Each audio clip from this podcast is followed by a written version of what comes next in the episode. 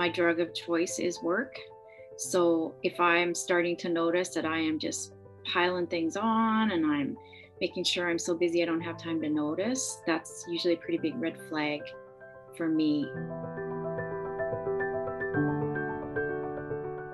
In today's episode of Discovering Wholeness, we'll discuss the wounded pastor or wounded caregiver we want to address the importance of faith leaders doing the work to become aware of their own trauma and to heal their own wounds.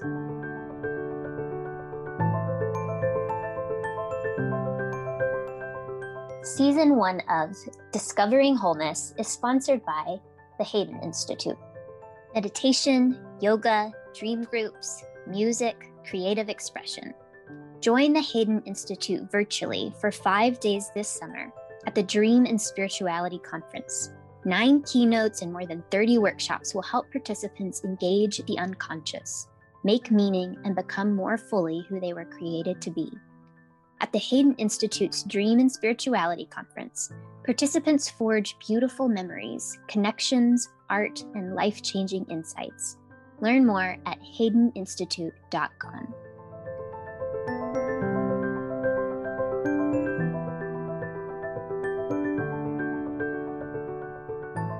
Welcome to Discovering Wholeness, a podcast for any human practicing being for healing trauma and unearthing self. I'm Kendra Frazier. I'm Jillian Drader. And I'm Kyndall Rothaus. We are your hosts, and we invite you to join us as we peel back the layers of trauma and discover our innate wholeness. Trauma has been a significant part of many of our journeys, whether those traumas are with a big T or with a little t. We gather each week to discuss trauma, spirituality, and staying grounded as we heal ourselves and walk alongside those who are healing. We're so glad you've joined us. You can participate in the larger conversation with us on Instagram and Facebook at Discovering Wholeness Podcast.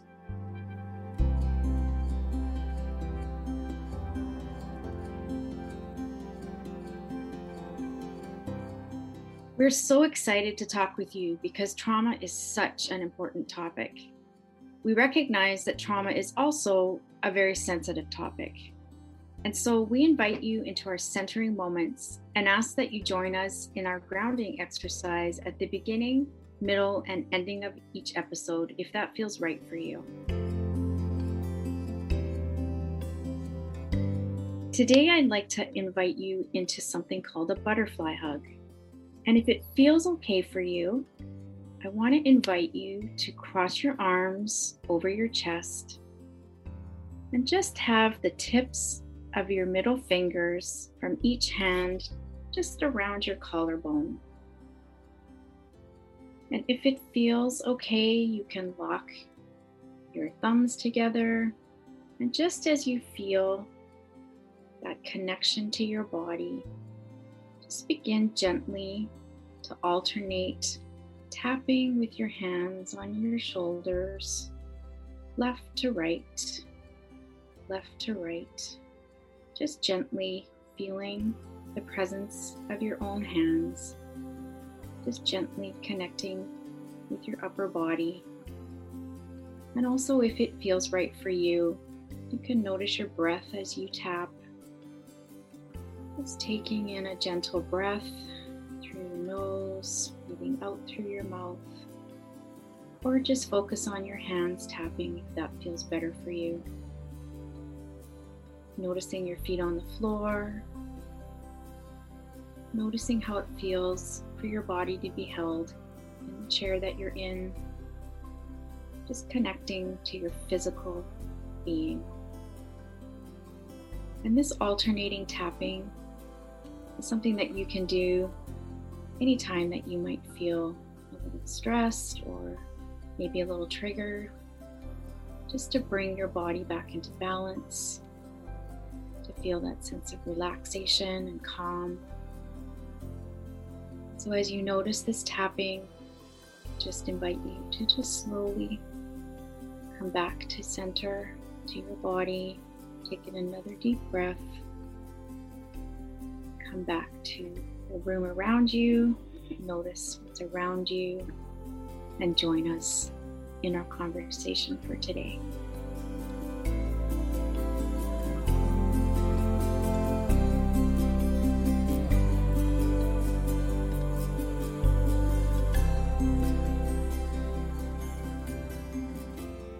I'm Kyndall Rae Rothaus, and I will be facilitating today's conversation with my co hosts, Kendra Frazier and Jillian Drader.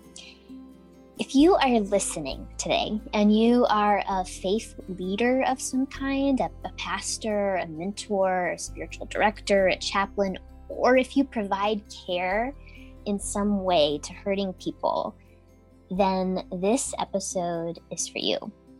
We believe that no person escapes this life without some wounding. And this is just as true for us, the so called leaders and ministers and professionals. There's no immunity cloak that keeps us from experiencing trauma. In fact, it's probably fair to assume that many of us went into helping professions in part because of the pain we ourselves experienced. So, what we want to talk about today is our pain and our trauma. Because if, as helpers and healers, we don't heal our own stuff, that's likely to have a really negative impact on the populations we serve. I know that all three of us are very aware of the way unhealed trauma can damage ministry. Kendra, I'd like to start with you. Can you give us an example or two from your own life of how unresolved wounds in a pastor or leader can end up creating more harm? Yeah, absolutely, Kyndall. I think it's a great question. I'll start with myself first. I think for me, being a survivor of uh, molestation and sexual abuse, it um, can often blur the lines of healthy boundaries um, for so many people who have incurred the same type of wounding. And um, I'm so grateful to have done a lot of healing work prior to getting in a pastorate role with my own sexual abuse history. Um, because if you are not attentive to it, it can show up in the ways that you engage those that you are ministering to, whether that is, um, I'll give an example, being in um, the mental health facility that I was the founding executive director of and having a client who um, also so incurred the same type of wounding, similar wounding in terms of sexual abuse, um, and would reach out to give me a hug. But it was a hug that was uncomfortable for me because it lasted a bit too long. And I had to sit with my clinical supervisor as well as my therapist to talk about my discomfort and why I didn't stop the hug when it was breaching my own comfort level. And I remember having to talk to this particular client about my discomfort and really needing to model for her what healthy boundaries look like. And I didn't know that she had taken on this attraction to me prior to my disclosing that I had to create some boundaries. Um, and so that is one example. I think that sometimes we can, um, because of our position as a leader, want to take care of people, but often times can miss when it when we need to show up for ourselves and set a healthy boundary. And so from that moment on i stopped um, really hugging people in the clinical environment um, which was a different type of engagement than i would show up in the church but also still being mindful about my own boundaries um, i think it can also show up if you are a spiritual leader that grows up in an invalidating environment at home where you aren't um, given the opportunity to express the full gamut of your emotions or um, the way that you feel is belittled, that can show up in a spiritual community by you when it comes to conflict, by you shutting down by you giving others the silent treatment, which is not helpful or productive for business or for ministry. Those are some of the ways that I have seen um, unhealed trauma show up in spiritual communities before.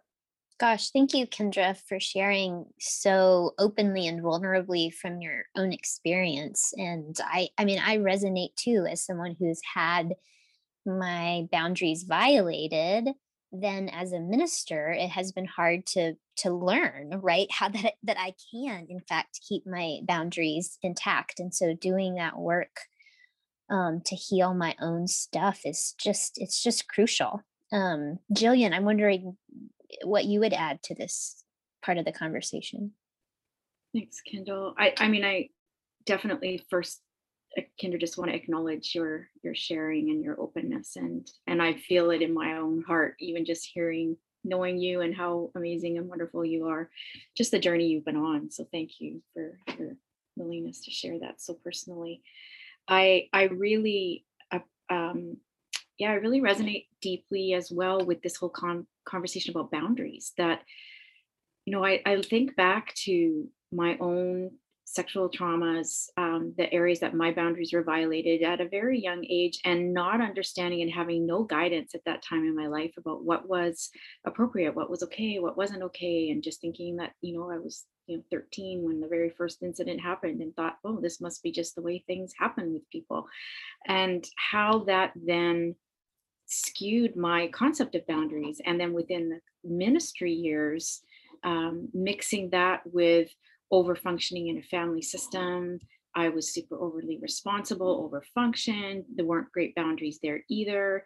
And I just really saw how in my my work and in the environments that I was a part of, uh, there were a lot of boundaries now looking back that were crossed a lot and and so many other leaders that were coming from that place of wounding and really trying to heal our own trauma through their relationships in ministry, which can get so messy, complicated, and then traumatize other people, re traumatize ourselves, and not a lot of guidance. And so, the importance of really understanding that doing our work and and we're going to say it over and over and over and over again it, it almost starts to sound a little cliche after a while but it's absolutely crucial i was probably in my mid to late 20s and was married already before I realized that I had experienced trauma. Nobody had actually ever helped me understand that. And I was already in ministry. and that conversation had never happened. And I'll always remember standing in the middle of a bookstore in downtown Vancouver, BC, um, and picking up a book about what adult children of families where there's been addiction experience and what that looks like, which was part of my family story, and just weeping in the middle of this store because nobody had ever given me that language before. And finally, I understood not only what I had experienced was being validated, but that there was actually another way to be and that there was there was healing and there were words for it and that it actually wasn't the way it was supposed to be and i think intuitively in in my knowing i had sensed that things weren't really quite right but i didn't have words and so the the importance of finding language. And we talked a little bit about that in the last episode about normalizing this conversation within our communities and, and within our, our uh, relationships as, as spiritual leaders and with our congregants or the people that we're ministering to. We've we need to start talking about it and give it words so that we can bring that same awareness and and freedom and then possibility for healing to others. Jillian, I'm just feeling so much tenderness for your 13 year old self. Um, thank you for sharing that. So, so I think it's so clear that it is important for leaders and caregivers to do their own healing work, but not just because of the harm we can cause if we don't do it. We can also foster so much good if we do the work. Um, so obviously healing is a journey and we can't just wait around until every little piece of ourselves is healed before we start to help others. But i believe if we are actively on that healing journey ourselves it can greatly empower our ministry make it stronger make it better. So on the flip side of the harm that can be caused Jillian, I'm wondering, can you share a story with us about how doing your own healing makes you a more effective leader or caregiver? Yeah, I mean, I'm I'm thinking about particularly in my role as a spiritual director and the ways in which my appropriate boundaries again, um, disclosure of my own healing journey has helped other directees who are maybe coming out of their own trauma or or just out of systems that have been oppressive for them um, have been able to open up and feel heard. Um, i'm thinking of one particular directee who was so afraid to share about the traumas that she'd experienced because there was still so much shame attached to it. And this sense of needing to have it all figured out and you know i need to be more spiritual and all of those kinds of things. But by me having done my work and certainly again i haven't arrived. I don't think we ever really do on maybe this side of the veil so to speak. Um, I was just able to share a little bit about my journey that allowed her to make to feel that it was okay to have these issues in her own life around abuse that had never been talked about, um, around the ways that her experience with um, her church community had been so hurtful. And so I feel as though it opens, I just sort of get this image of gates opening, like everything gets broader and wider and there's room to um, be together in the struggle but also in the hope mm, i resonate with that so much because once i started doing my own work um, i'm thinking particularly around my experience of domestic abuse inside marriage once I was doing my work, I also started talking about it more publicly, um, you know, from the pulpit and, in things I was writing. And the number of women who started confiding in me, you know, just grew exponentially. So it opened this, like you were saying, it opened this gate for for safety um, and the ability for people to share their their own stories. Kendra, do you have a story you'd like to add about how healing helps our ministry?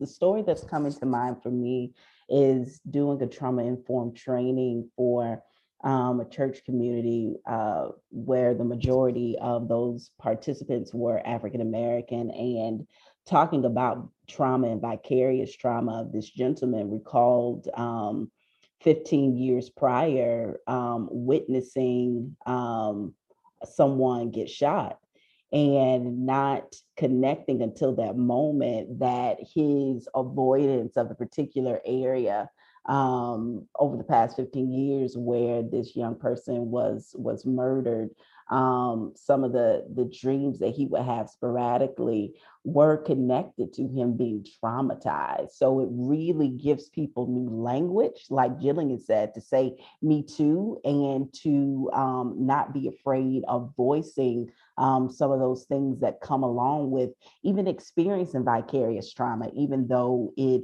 didn't happen directly directly to you. I think some people can feel like, oh, I just need to get over it. It didn't happen to me. It happened to someone else, but your nervous system was still impacted by it and you matter. And so I think that doing this work of um, inviting people to know more about trauma really supports people in being more self-aware not only for themselves but giving other people this the the grace and the space to be able to go along their own healing journeys as well i'm really glad you brought up vicarious trauma because that is certainly something we as ministers caregivers um, experience, you know, secondhand trauma from what we hear.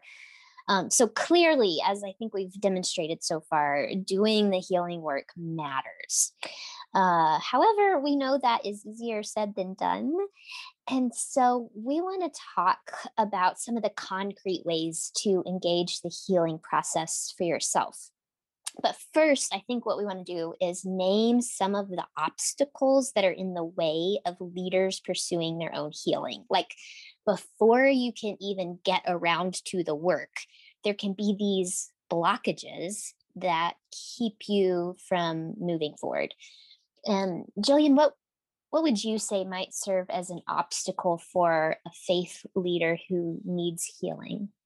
I would say that one of the big ones that I've seen is this whole idea of of being a servant um, and how that can turn so quickly into workaholism, almost um, without wanting to sound judgmental, but there's almost a martyrdom that can come along with that. Like I have to be all things to all people. My ministry comes first. I've been called to the ministry. All this language that we hear about why I can't take care of myself as a spiritual leader because everything else is more important. The church is more important. My needs don't matter.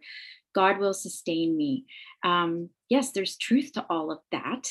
However, we're not called to be completely sacrificing who we are. And it's not in the best interest of these people that we're trying to serve as leaders if we take that on. And I quite honestly find sometimes um, that that can also be a way to avoid that um, that there's a lot of awareness perhaps but not a way through or a way forward in terms of what a person might be aware of in their their own journeys of needing to do some healing work. And so being the servant leader becomes a really respectable honored way of avoiding all that. Um, but i think it's also reinforced. I mean certainly i um, have seen that with leadership where they perhaps have tried to make a move toward being vulnerable with their supervisors or their people that they report to about a struggle and being not given that support and just told to kind of you know carry you're here god will take care of it the language that we've talked about in the, in the other episodes but yeah just that tendency to really over function in ways yes. that is not healthy yeah. And I think sometimes ministers, as ministers, we feel this pressure to like be perfect, uh-huh. that we're supposed to be so spiritual or so connected to God that we don't need help. And and like you said, sometimes our communities expect that of us. And that can just be so harmful because it forces ministers to live up to a false narrative. Um, I, I like to tell my clients who are clergy that it's not their job to be an example to the church of how to be perfect. It's their job to be an example to the church of how to be fully human. So when you, as a leader, ask for help, you are demonstrating to the congregation that it is okay to need help.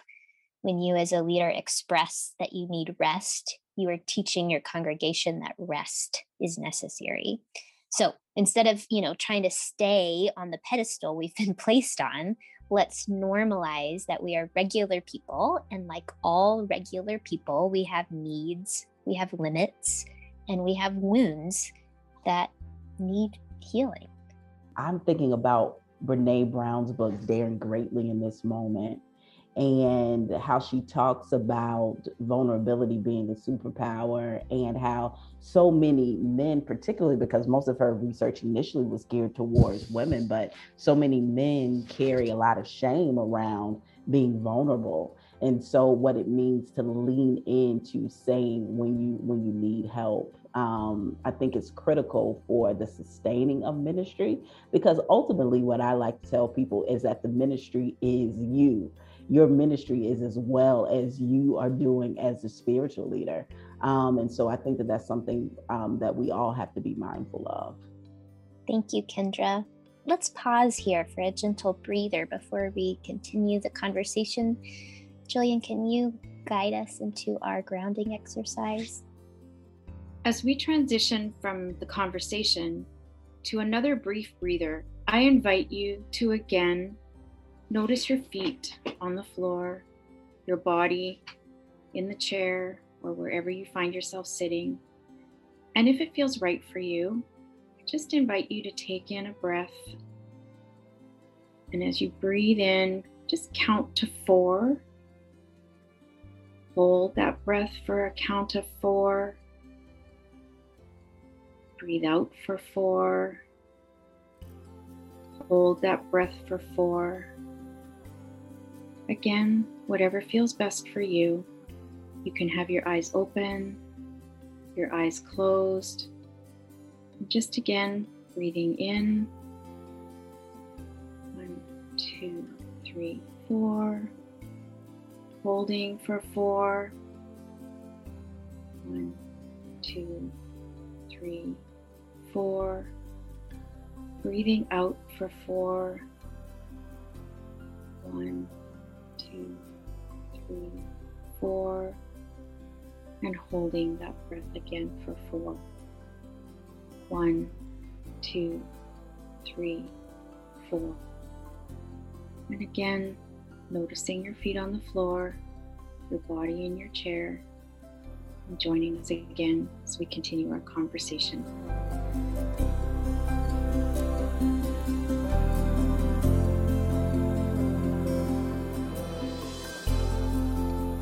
Hi, I'm Kyndall Rothaus, and I love my work as a spiritual director providing healing for the spiritually wounded.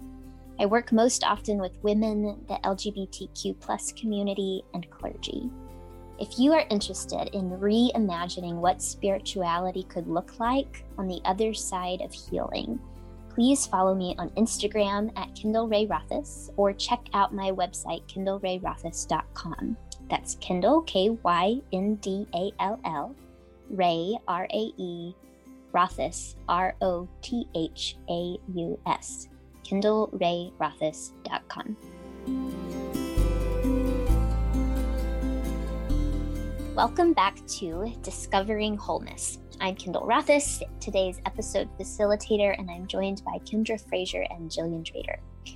Our hope is that by acknowledging just how important your own healing is and by naming some of the obstacles that can get in the way of the healing, you now feel more empowered to overcome those obstacles and embrace your own healing. But the next question is how? how do we heal from our wounds? And that, of course, is a way bigger question than we can cram into one episode, but we'd like to begin with a few basics. And uh, the first thing that comes to mind for me is how important it is as spiritual caregivers to be receiving care, not just giving it. I think we all need a therapist or a spiritual director, or perhaps ideally both. Um, so if you're if you're a caregiver and you're looking for your own therapist or your own spiritual director, but you want that person to be trauma informed, how do you find a therapist or a spiritual director that is trauma informed themselves? Um, Jillian, can you give us some pointers about you know what to look for when searching for your own therapist or, or director or guide of some kind? Certainly. And there are um, a lot of important questions. I think what comes to mind actually when you first introduced this this part of our conversation and i've struggled with this myself is finding somebody who is not part of our immediate community like having a place to go that is not somebody who you're going to see at a gathering or and that can be a hard thing to do. So it, it does tie in a little bit again with the boundaries conversation. But then specifically what would we want to look for is i i think it's about honestly having some really clear questions when you're meeting perhaps with a therapist uh, with a potential spiritual director or somebody that you're looking to for spiritual care. Taking the step to ask them specifically what does trauma mean to you? How do you define trauma? Um, what is your training in the area of trauma? Uh, what is a time that perhaps um, you were experiencing trauma or without you know somebody's not going to divulge their personal story but how do, what are the ways in which very specifically asking a, a, person how do you work with trauma? And i think that what we're doing in this podcast is that we also then have to have an understanding ourselves of well what am i even what am i even asking? Um, but if you're in a scenario where you're you're asking those questions of somebody and they really don't have answers for you or perhaps they come back with a negating of well you know we we need to just pray about that or we don't need to be too concerned about that or and just sort of dismiss to a certain extent and i've seen that happen then that's a pretty good indicator that this person maybe just hasn't been trained or it's not an area that they want to be trained in. But it's important to be very direct i think about the questions. It's almost like you're interviewing and i and i think that that's a place sometimes that can feel uncomfortable especially if a person is coming from a, a background of trauma or they haven't had that sense of agency in the past. So having maybe a list written out ahead of time, or maybe if it's more comfortable to do that even through an email as you're just setting up an initial appointment so you're not feeling um, the pressure of being in the moment face to face um, there are many resources and we will add some of them to our, our show notes um, of, of actual there's books that you can buy that will help guide like what are specific questions you can ask. Um, but certainly being very direct about how have you worked with trauma in the past? What does that mean to you?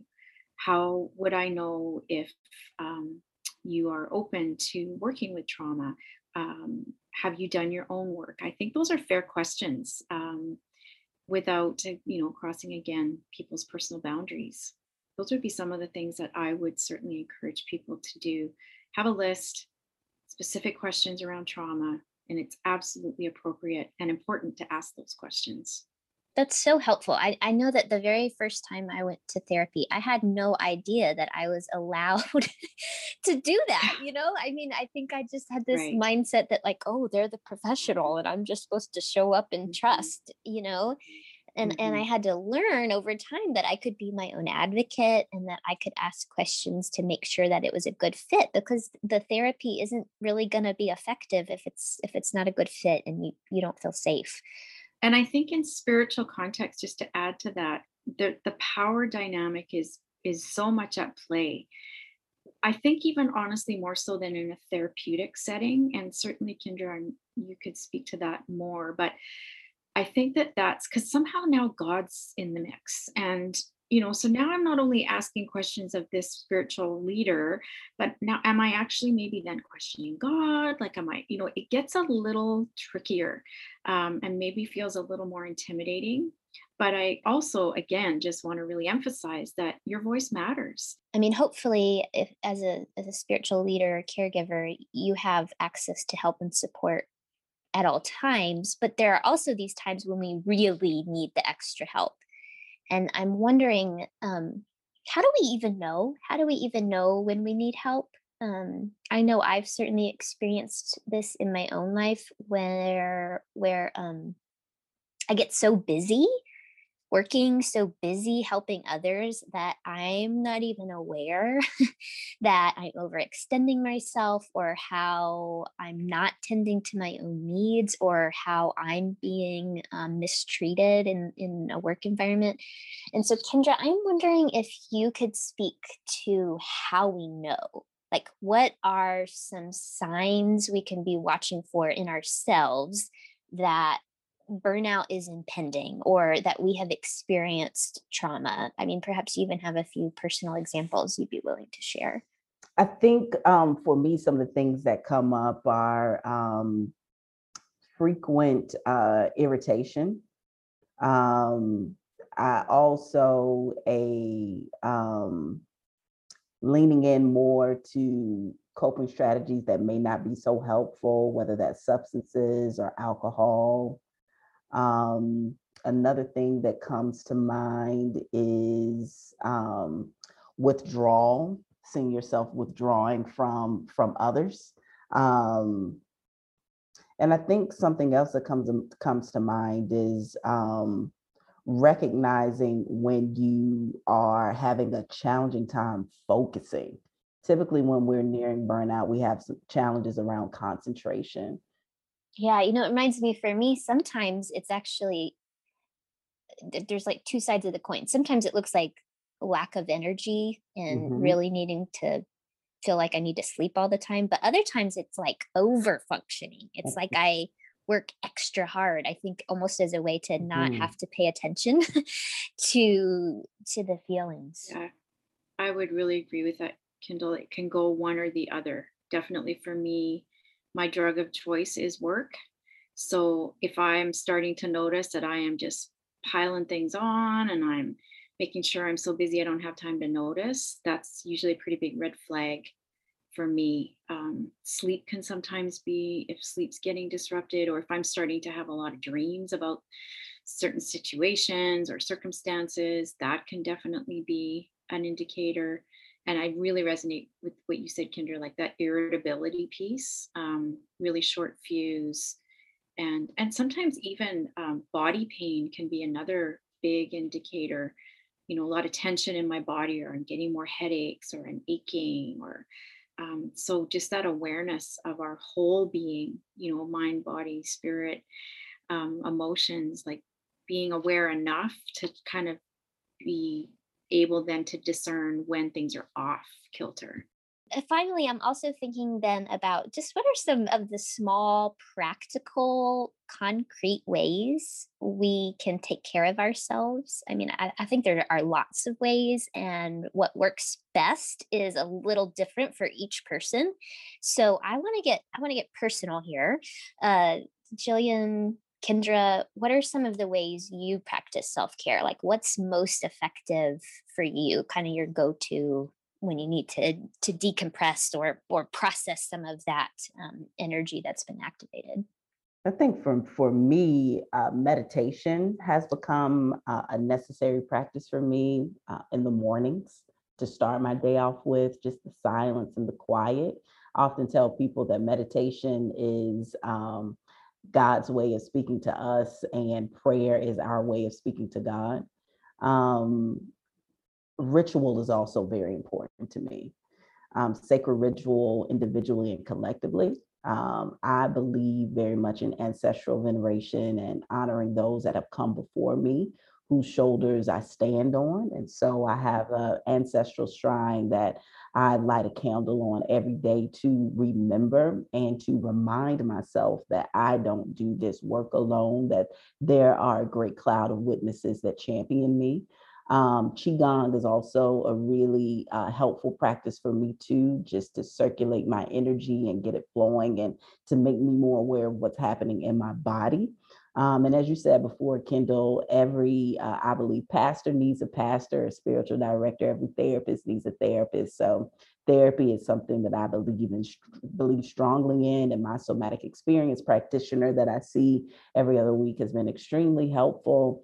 Um, and when I used to serve in uh, as a chaplain in a hospital, one of the rituals that I practiced was hand washing with intention to release whatever I picked up that was not mine to hold along the way. Um, and, and saying a prayer over myself or affirmation over myself during that hand washing. So those are some things that are coming to mind in this moment.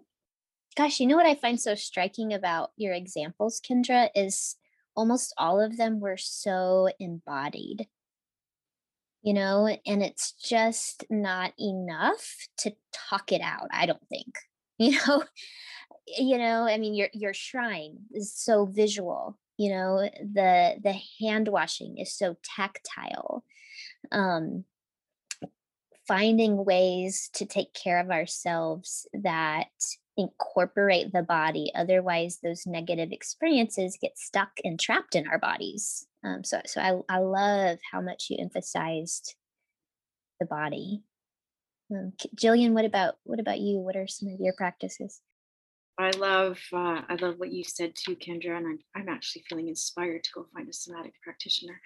Um, but I uh, I have some. I mean, along with those things, definitely the silence. I need to get outside. That's become very much a part, even in this time of you know sheltering in place getting outside into nature so even if that for me in the morning is maybe if i only have 15 minutes just to walk around the yard or walk around the neighborhood it doesn't have to be these major big events all the time um, and then along with that, ritual is very important for me as well. And one of the ways that I have, uh, along with my spiritual space, my prayer space, I've also been really intentional about placing things around, say, my office, um, that are tactile reminders. So I have some icons on my desk and I light a candle at the beginning of my day when I'm in my office. Uh, I have those as a reminder. And the other thing that I've done for many, many years, I used to do it back in the day when we actually wore watches and they weren't Apple watches, they were just regular old watches. Um, when my kind of Monday to Friday routine uh, on a Friday at the end of the day, I would take that watch off. It did not go back on my wrist until Monday morning. Now I have some beads that I wear around my wrist, and I have a ring that for me is um, I have two rings, and so for, they're very tactile things, and they help me. I have one that I wear all the time. That's a reminder of my commitment and my vow, fidelity to myself and to the divine. And then I have another ring that's about my work, and two bracelets that I wear regularly. And I take those off every night, and I put them back on in the morning. And they're just like a, a there's this sense of containment that it gives me. Like, okay, that part of my day is over. I'm moving and shifting now Um, and so visual reminders for me are really important in my it, just like little things. I think it's important to have micro, mini little practices through the day that are not, you know, sort of once a week I do this, or we need them throughout the day. And and then of course I absolutely agree that I do my own spiritual direction, um, my own therapy, and I have my tribe, my people that I can call up and cry, yell, scream, laugh down the phone with when I need to. And uh, I think that's another really important piece is who are the people around you that you don't need a lot of words, they just know. Yeah, it, it made me think um, of how, for me, I, I don't do this every time, but I really try to make it a regular practice that before I see a, a, a client, I mean, I always try to put a window of time both before and after. And, you know, and before for me, there's all I, I have some tactile things that I'm often holding all through a session. Um, but I also have this sort of visualization practice of I, it just maybe this doesn't work for everybody, but it helps me. I almost visualize it's like a protective kind of shield um, where I just I'm kind of asking for you know any of my negative stuff doesn't doesn't get passed to that person and their stuff doesn't get passed to me and and it I don't know I I find that that helpful because it reminds me that their stuff is not my stuff to to carry. I can listen empathetically, but I don't have to absorb it in the same way. Um, so thank you you both for sharing. Um, I I think there's lots of things we can do. I, I think walking is a big one for me. Um, just taking a bath, honestly. I there is something very releasing for me about just soaking and i mean i get into it i put like i put candles and rocks and all sorts of visual things around that you know um, just kind of it helps me sink back into my body when i've gotten too into my head um, so there are lots of different tools people can use those are just a few suggestions Thank you, um, Kendra. Thank you, Jillian, for sharing so vulnerably and openly in this conversation. We have more to talk about, but I think we'll uh, save that for the next episode. Specifically, I know we wanted to address not just the health of the individual leader, but how do we create a healthy and healing leadership team? Um, so we'll dive into that and more in next week's episode of Discovering Wholeness.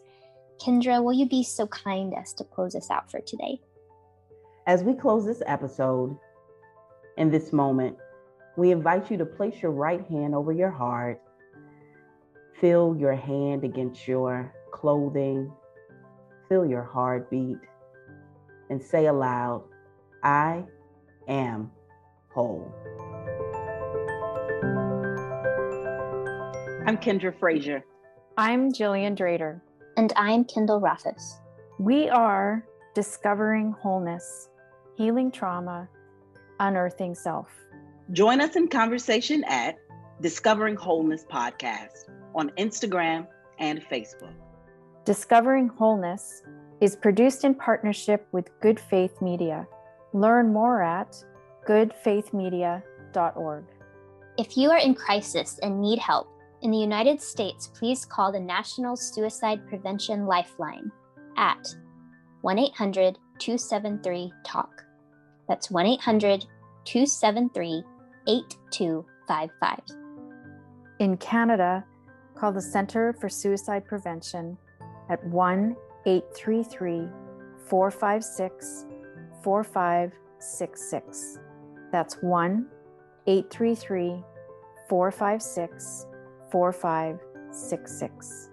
You can also use the crisis text line from either country by texting the word home to 741 741.